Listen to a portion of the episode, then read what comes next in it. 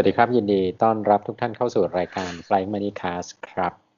รายการ Flying Money Cast เป็นพอดแคสต์เกี่ยวกับเรื่องการเงินการลงทุนและการบินนะครับ ผมชินครับ ครับผมวินครับ ครับ วันนี้เป็นตอนที่สิบเจ็ดนะครับ วันนี้เรามาคุยกันเรื่องอะไรดีครับ คุณวิน ก็วันนี้มีเรื่องอจะว่าเป็นจะว่าไปก็เป็นเหมือนกับ ตอนต่อของที่เราคุยกันครั้งนู้นเรื่องราคาน้ำมันติดลบ จำได้ไหมครับ อืมครับอ่านะครับ ก็พอดีมีหลายท่านถามมาครับทางทางเพจ Invest กับโปรว่าเอ๊ะกองทุนน้ำมันน่าซื้อไหมอ่านะครับ ก็คือก็คือออยฟันนะครับ ก็เลยต้องอธิบายให้ฟังว่าเอ่อออยฟันเนี่ยมันเป็นมันมีเอ่อเราเรียกว่ากลไกอย่างไรในการลงทุนมันก็ซับซ้อนนิดนึงนะครับ นี้ต้องต้องเล่าให้ให้สินฟังก่อนว่า ในบรรดาสินทรัพย์ทั้งหลายที่โปรที่ลงทุนกันเนี่ยนะราคาน้ำมันเนี่ย ทายยากสุดนะครับอืมทองคำยังว่าที่เราดูไพ่กันครั้งก่อนนู้นเนี่ย ยังยังทายง่ายกว่าน้ำมันอีกนะครับ น้ำมันที่มีปัญหามีปัจจัยเอ่อวุ่นวายเยอะมากนะครับ ใครคิดว่าจะมาทายราคาน้ำมันด้วยการดูโอเปกดูดีมาสป라이เนี่ยไม่รอดนะครับอ่าทีนี้ก็ครั้งที่แล้วเราจำได้ไหมว่าเราคุยกันเรื่องราคาน้ำมันติดลบ ใช่ใช่นะครับนี่ก็เลยมีคนถามมาเยอะมากว่า เอ๊ะ แล้วถ้าลงทุนในน้ำมัน คือเก่งกำไรราคาน้ำมันโดยผ่านออยฟันเนี่ยมันเป็นอย่างไร มันจะทำได้ไหมนะครับอืมเล่าให้ฟังนี้ก่อนนะครับไอ้ตัวไอ้ตัวออยฟันเนี่ยมันคือเอาเงินเราเนี่ยไปลงทุนในใน ETF นะครับ ETF คือ Exchange Traded Fund นะครับ ETF เนี่ยก็เอาเงินไปลงทุนในสัญญาฟิวเจอร์สที่ซื้ออาน้ำมันอีกทีหนึ่ง นะครับก็ทำเป็นสองทอดนะครับเอ ETF ที่ที่เราคุ้นเคยกันในในเมืองไทยก็คือมีมีกองทุนน้ำมันเมืองไทยที่ไปซื้อ ETF เนี่ยมีอยู่สองตัวใหญ่ๆนะครับ ก็คือ DBO นะ DBO ย่อมาจาก Invesco DB Oil Fund นะครับ ก็ตามไปเซิร์ชง่ายคือ search DBO นะครับ ก็ต้องบอกชินว่าราคาน้ำมันลงมาเท่าไหร่ไม่รู้แหละ ตอนเนี้ย DBO เนี่ย ตั้งแต่ต้นปีถึงวันเนี้ยราคาลงไปแล้วห้าสิบเปอร์เซ็นครับโอ้เห็นแล้วก็ถ้าตั้งต้นตั้งต้นร้อยบาทก็ได้เหลือห้าสิบาท ครับนะครับ ก็ก็มีหลายบลจเอาไปลงทุนในอ่าผ่านเข้า DBO อยู่นะครับ แต่ว่า DBO ที่ลบมา 50%เนี่ยยังไม่เท่าไหร่อ่าต้องไปเจออีกตัวหนึ่ง อันนี้โหดกว่านะครับ ชื่อ USO อ่า USO นี่คือ ย่อมาจาก United States Oil Fund นะครับอ่าก็ USO ก็มีมีบลจเอาไปฟีดเข้าเหมือนกันนะครับก็คล้ายๆกันกับ DBO นั่นแหละก็เป็น ETF เหมือนกัน ไปซื้อฟิวเจอร์สเหมือนกันนะครับ ปรากฏว่า year to date ก็คือต้นปีถึงวันเนี้ยนะครับ ตัว USO เนี่ยติดลบไป 80%นะครับ เริ่มร้อยบาทก็ได้เหลือ 20 บาทนะครับทีนี้ จีนจะสงสัยว่าเอ๊ะแล้วทำไมมันต่างกันคือจริงๆแล้วกลไกลึกๆเนี่ยมันซับซ้อนมากนะผมอืก็มเล่าไม่ต้องเล่าลึกเอาเป็นว่า ผมเดาว่าความต่างหลัก ๆ ก็คือว่าเอ๊ะตัว USO เนี่ยมันมัน popular กว่า แล้วช่วงปีเนี้ยก็เลยมีอ่า investor แล้วก็บรรดานักเก็งกำไรจำนวนมากเนี่ยก็ใส่เงินเข้าไปเพื่อเก็งกำไรราคาน้ำมัน ก็เห็นราคาลงไปเยอะอยากจะเก็งนะครับ ยิ่งใกล้ศูนย์ก็ยิ่งอยาก เก็งยิ่งติดลบก็ยิ่งอยากใส่เงินเข้าไปเยอะนะครับปรากฏว่าพอใส่เงินไปเยอะเนี่ย USO ก็เลยมีปัญหาว่าเขาต้องไปซื้อสัญญา futures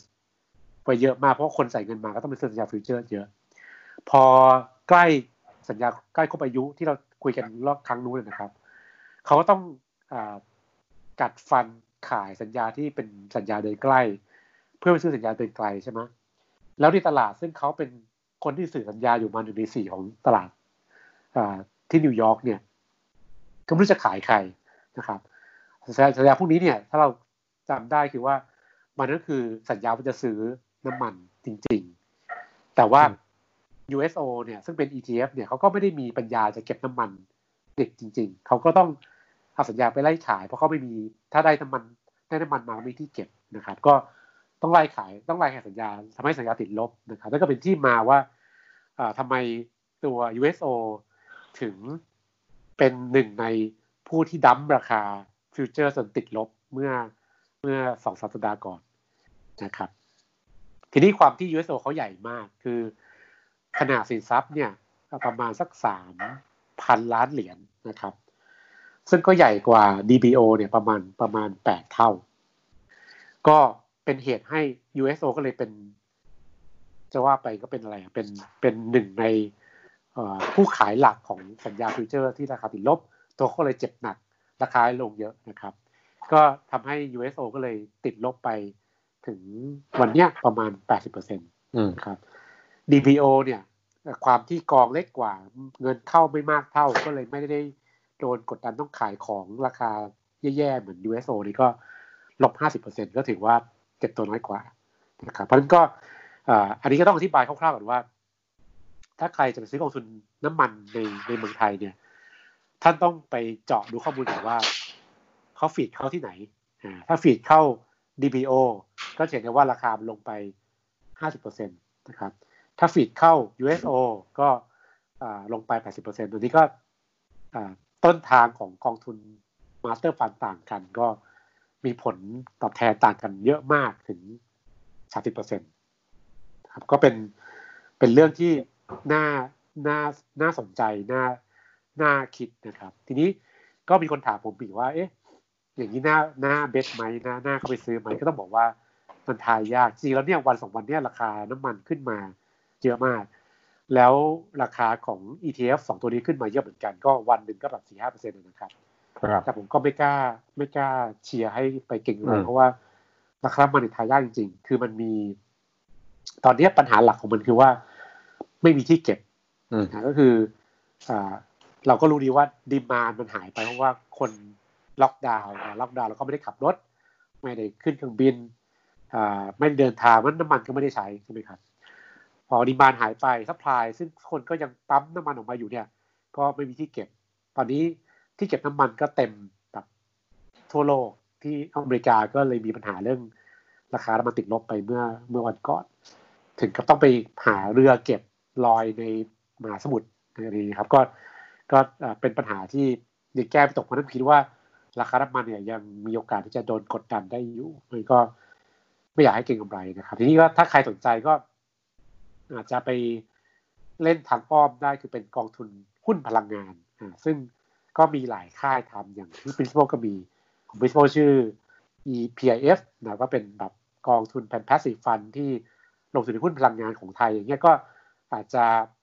ไม่ได้หวือหวาเท่าเท่าลงทุนในน้ำมันที่เป็นออยฟันโดยตรง เพราะว่าต้นปีถึงวันนี้ก็ยังติดลบไปแค่ 18%ยังไม่ไม่มากเท่าออยฟันนะครับ แต่ก็ต้องบอกว่ามันก็ไม่ได้ขึ้นลงตามราคาน้ำมันเป๊ะๆขนาดนั้นก็ก็พอพอลงทุนได้อ่าวิววาร้อยกว่า แต่ก็ไม่ได้ก่อนราคาน้ำมันมากกว่านะครับนี้ผมย้ำอีกครั้งหนึ่งนะครับครั้งที่แล้วเราเกิดไปที่เดียวว่าออยฟันเนี่ยไม่ว่าจะเป็น DBO หรือว่า USO เนี่ยมีปัญหาหลักที่ทุกคนเจ็บตัวกันไปเยอะก็คือเรื่องของคอนแทงโก้นะครับคอนแทงโก้ก็คือว่าเกิดจากการที่กองทุน ETF ทั้งสองตัวเนี่ยต้องขายสัญญาใกล้แล้วไปซื้อสัญญาที่เดือนที่ไกลกว่า ถ้าราคาน้ำมันเป็นเป็นแบบ contango คือว่าสัญญาใกล้ราคาถูกสัญญาไกลราคาแพง ก็ต้องขายสัญญาใกล้ที่ราคาถูก แล้วไปซื้อสัญญาไกลที่ราคาแพงกว่า ก็ต้องขายถูกซื้อแพงเป็นอย่างเงี้ยเรียกว่าเป็นโรเวอร์ที่ที่เสียตังค์นะครับมันก็คองแทงโก้เนี่ยทำให้ ETF ทั้งสองตัวเนี่ยจะมีผลแทนแย่กว่าราคาน้ำมัน คือต่อให้ราคาน้ำมันขึ้น มันไปเจอต้นทุนการโรเวอร์ ซื้อขายขายถูกซื้อแพงอย่างเงี้ยนะครับมันก็ก็เจ๋งนะครับเพราะฉะนั้นถ้าพอดกราฟย้อนหลังเนี่ย จะเห็นว่า มูลค่าของหน่วยของไม่ว่าจะเป็น DPO หรือ USO เนี่ยก็มีหลายครั้งซึ่งจะแพ้ราคาน้ำมัน ราคาน้ำมันขึ้นได้ขึ้นด้วยอะพูดง่ายๆก็มีหลายคนเคยเคยสงสัยเคยแบบโวยวายเคยเคยคอมเพลนไปเยอะแล้วว่าเอ๊ะทำไมกองทุนน้ำมันถึงไม่ขึ้นเวลาราคาน้ำมันขึ้น ก็อันนี้ก็ต้องทราบเพราะฉะนั้นผมก็เลยต้องย้ำอีกครั้งว่า การลงทุนในน้ำมันผ่านกองทุนน้ำมันเนี่ยยากมากนะครับหนึ่งคือราคาราคาทายราคาน้ำมันยากสองคือต่อให้ราคาน้ำมันขึ้นไปเจอคอนเทนโกอีกก็จบกัน อืมเนาะก็อันนี้เป็นเรื่องที่เป็นภาคต่อของครั้งที่แล้วนะครับ เรื่องเรื่องน้ำมันซึ่งก็ซับซ้อนมากของการลงทุนของของเรานะครับครับ แล้วก็มีอีกท่านหนึ่งถามมา เรื่องพันธบัตรใช่ไหมใช่เออ ที่บอกว่าพันธบัตรที่จีนเป็นคนถือพันธบัตรสหรัฐเนี่ย มีผลอย่างไร อ่า ก็อันนี้ก็ไปแอบหาข้อมูลมานะครับตอบคำถามนี้ก็คือว่าเรื่องของเรื่องคือว่าการที่จีนเนี่ยเป็นผู้ส่งออก แล้วก็ได้ดุลการค้าอเมริกามาตลอด เวลาบริษัทจีนส่งสินค้าไปขายอเมริกาก็รับเงินเป็นดอลลาร์พอรับเป็นดอลลาร์มาปุ๊บก็ต้องเอาเงินดอลลาร์เนี่ย แลกกลับมาเป็นเงินหยวนใช่ไหมครับ เพื่อเอามาจ่ายเงินพนักงานอ่าจ่ายซัพพลายเออร์ต่างๆนี่นะครับ ทีนี้การที่เขาทำอย่างนั้นมากๆเนี่ย คือด้วยความที่เขาได้ดุลเยอะมากก็เงินดอลลาร์ก็ถูกแลกมหาศาลเนี่ย ถ้าทำโดยไม่ถ้าถ้าแบงก์ชาติจีนปล่อย ให้ทำกันไปเรื่อยเนี่ยค่าเงินหยวนก็จะแข็งเงินหยวนแข็งเนี่ยจีนไม่ชอบ เพราะว่าเงินหยวนแข็งก็ทำให้การส่งออกเขาส่งออกไม่ดีครับอ่าเขาก็ต้องพยายามจะลด แรงกดดันตรงนั้นด้วยการอือฮึที่เอ่อไปซื้อพันธบัตรสหรัฐอ่าเก็ฮะบไว้นะครับเป็นตัวสำรองนะครับ แทนครับ ก็การทำอย่างนั้นก็เพื่อลดลดแรงกดดันที่เงินหยวนจะแข็ง แต่ผลลัพธ์ก็คือว่าจีนก็เลยต้องถือพันธบัตรสหรัฐเยอะมาก ตอนนี้ก็คิดเป็นห้าเปอร์เซ็นของมูลค่าพันธบัตรที่อเมริกาออกมาขายทั่วโลกนะครับ ซึ่งก็คิดเป็นเงินประมาณสักหนึ่งล้านล้านดอลลาร์อืมนะครับอืม ถามว่าเยอะไหมก็เยอะนะหนึ่งล้านดอลลาร์ทีนี้ทำไมจีนต้องถือ ก็เพราะว่าพันธบัตรสหรัฐก็ถือว่าเป็นสินทรัพย์ซึ่งมั่นคงที่สุดอย่างในโลก เพราะฉะนั้นแบงก์ชาติต่างๆรวมทั้งแบงก์ชาติจีน ก็ต้องมีพันธบัตรสหรัฐที่เป็นอะไรเป็นทุนสำรอง แบงก์ชาติไทยแล้วก็มีนะครับ แบงก์ชาติที่ไหนๆก็ต้องมีพันธบัตรสหรัฐเป็นทุนสำรองก็ก็เป็นเรื่องปกติมันก็การที่แบงก์ชาติจีนถือพันธบัตรสหรัฐเป็นเรื่องปกตินะครับ นี้เมื่อมีก่อนก่อนก็มีมีคนไปแย่แย่ทำเนียบข่าวว่า เอ๊ะ เรามาจัดการกับจีนกันไหมอ่าด้วยการด้วยการแบบ ก็ทำไงอะ ก็ไม่จ่ายดอกเบี้ยเออก็เหมือนกับเบี้ยวชักดาบหรืออืมซึ่งมีมีคนออกมาเตือนแล้วว่า ความคิดเนี้ยทำไม่ได้ เพราะว่าถ้าทำปุ๊บพันธบัตรสหรัฐจะถูกดาวเกรดเออพอถูกดาวเกรดก็จะกลายเป็นปัญหาของสหรัฐเองว่าเขาก็จะกลายเป็น เป็นลูกหนี้ที่ดอกเบี้ยต้องจ่ายแพงขึ้น เพราะว่าปกติพอถูกดาวเกรดเนี่ยต้นทุนทางการเงินคืออตัวยิวของพันธบัตรต้องขึ้นนะครับพอจ่ายดอกเบี้ยแพงขึ้นคนที่สหรัฐก็จะมีปัญหาแล้วว่าจะเอาเงินไหนมาจ่ายก็จะเป็นภาระของเขานะครับมันก็เอิ่มทุนที่สหรัฐก็เป็นหนี้มหาศาลอยู่แล้ว ก็ถ้าดอกเบี้ยแพงขึ้นอีกก็อาจจะทำให้เป็นปัญหาที่กลับมาฟันคอสหรัฐเองนะครับเพราะนั้นก็มีคนเตือนแล้วว่าอย่า อย่า อย่าเล่นเกมนี้อันตรายมากอืมก็น่าจะจบไปเขาก็คงคงไม่กล้าทำแต่ก็จีนก็รู้ว่า จีนก็ก็ไม่ไม่มีทางเลือกอื่นก็ต้องก็ต้องกัดฟันถือไปเงี้ยก็ทำไงได้ ได้ดุลการค้าสหรัฐก็ต้องเอาเงินดอลลาร์ที่ได้มาแบบที่พันธบัตรเก็บไว้นะครับผลิตภัณฑ์ทางการเงินทั่วโลกนี่มันซับซ้อนนะซับซ้อนอ่าก็อืมที่เรียนเศรษฐศาสตร์มาสมัยป.ตรีเนี่ยใช้ไม่ได้แล้วมีอืมมีความรู้ใหม่ ตลอดเวลาอ้าวต้องนี่อีกอครัย่างหนึ่งครับที่ที่ไม่รู้ฉินได้สังเกตไหมว่า ราคาบิตคอยน์ตอนนี้ขึ้นมากเลย ใช่ นี่เนี่ยเพิ่งอ่าเมื่อกี้เมื่อกี้เพิ่งมีเมสเซจเข้ามาว่าเอ่อทะลุ 9,200 US ต่อ1 Bitcoin แล้วอ่าเดี๋ยวมี notification ขึ้น ก็มีมีบทความสั้นๆเขียนถึงเรื่องนี้ว่าเอ้ยทำไมราคาขึ้นมาจาก 6,000ถึง9,000 เหรียญครับก็เขาบอกว่ามันเป็นไซเคิลของการที่ ผมก็อาจจะพูดไม่ถูกภาษา ไอทีเนาะเขาเรียกว่า halving อ๋อ halving คือการลดลดลดอ่อเลทการตอบผลตอบแทนที่อ่าที่ที่ที่จะได้จากการขุดเหรียญหอ่ารือหรือการปิดปิดบล็อกประมาณนั้น โอ้มันใช่ซับซ้อนนิดหน่อยอ่าอ่า ซึ่งซึ่งไซเคิลเนี้ยมันเกิดขึ้น4ปีครั้งครับนะครับ ซึ่งก็เกิดไปแล้วเมื่อ2012อืม2016อืมแล้วจะเกิดอีกทีนึงเนี่ย วันที่10 12เอ่อพฤษภา ที่จะถึงเนี้ยนะครับอืมเพราะฉะนั้นก็ก็เขาก็มีคนไปพอดกราฟย้อนหลังว่าอะไอ้ทุกทุกไซเคิลที่มันเกิดขึ้นสองรอบที่ผ่านมาเนี่ยราคาบิตคอยขึ้นแบบเป็นพันเปอร์เซ็นต์นะรอบรอบแรกก็ขึ้นไปเยอะมากจากไม่ไม่ถึงร้อยเหรียญเป็นพันเหรียญนะครับอือฮึรอบสองก็กระฉูดไปรอบหนึ่งแล้วก็เนี่ยวันนี้เป็นรอบที่สามอืมก็มีคนแบบบู๊หนักมากว่า คราวนี้จะเป็นแบบ ไม่รู้ว่ากี่หมื่นเหรียญไม่รู้อะไรเงี้ยอ่าอาจจะทูเดอาจทูเดจะมูนเออเอออ่าอาจเมื่อจะก่อนก็ใช้จะสูงกว่ายอดเดิม ครับ ก็ก็ต้องว่ากันไปแต่ว่าบิตคอยเป็นอีกหนึ่งสินทรัพย์ที่ผมไม่แนะนำให้เข่งไปนะครับ เพราะว่ามีคนเจ็บกันมาเยอะแล้ว คือมันก็ถ้าเล่นก็เอาสนุกๆแต่ว่าอย่าไปแบบทุ่มทุนสร้างเดี๋ยวจะเจ็บตัว อืม มันเล่นยากเล่นยากอืม ความผันผวนสูงแล้วก็มันเดาไม่ได้มันไม่ได้มีความอ้างอิงกับแบ็กกราว n ์หรือกับพื้นฐานอะไรไงอ่าเป็น pure speculation มากอืมอืมๆอืนี่เป็นตลาดที่ยากที่สุดอืมยากยากไม่เป็นไรเดี๋ยวเรารอดู มันคือมันเหมือนคำว่า halving มันเหมือนทำให้ supply มันน้อยลงอะอ่า คือลด incentive ลดลดแรงจูงใจการการขุด คล้ายๆว่าหายากขึ้นเอางี้ดีกว่าอ่าอ่าทำให้หายากขึ้น ราคามันก็เพิ่มขึ้นด้วยด้วยอ่าความยากของมันประมาณนั้น พูดอ่าง่ายๆว่างี้อ่าอืมเรื่องบิตคอยไม่หรอกเทคนิคมันเยอะ คนทั่วไปกว่าจะลงทุน ถ้าสมมุติลงทุนแบบ แบบที่ซื้อเข้าในพอร์ตตัวเองจริง ๆอะนะ ก็ต้องศึกษาเยอะๆหน่อย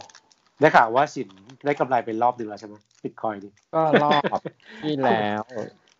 ใช่ ก็รอบนึงอะ แต่ว่าก็ไม่ใช่ว่านั่นตลอดนะ เพราะว่าก็มีส่วนที่เสียบ้างติดก็มี มันมีหลายจังหวะอืมแต่ว่าก็ก็ยังถืออยู่ครับ มีส่วนหนึ่งแบ่งมา เพราะว่าก็เป็นสินทรัพย์ที่มันก็น่าสนใจมันแปลกดี มันก็น่าสนใจมันอาจจะเป็นอนาคตจริง ๆ ก็ได้อะไรเงี้ยเราก็เก่งเก่งในมุมนั้นอ่านะทีนี้สั้นหน่อย ครับ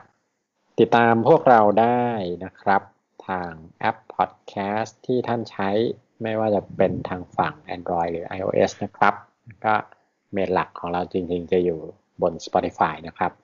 แล้วก็ผมทำเป็นคลิปลงใน YouTube ด้วยชื่อเดียวกันคือ Fly Money Cast นะครับ Search Channel ใน YouTube ได้ ส่วนถ้าจะมาพูดคุยแลกเปลี่ยนความคิดเห็นก็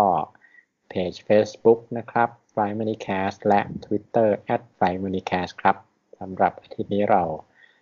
ก็ขอลาไปแต่เพียงเท่านี้นะครับ สวัสดีครับ สวัสดีครับ